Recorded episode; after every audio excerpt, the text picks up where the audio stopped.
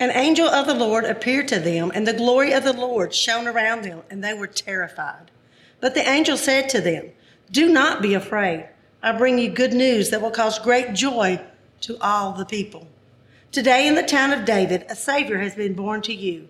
He is the Messiah, the Lord. This will be a sign to you. You will find a baby wrapped in cloths and lying in a manger. And suddenly a great company of heavenly hosts appeared with the angel, praising God and saying, Glory to God in the highest heaven, and on earth peace to those whom his favor rests.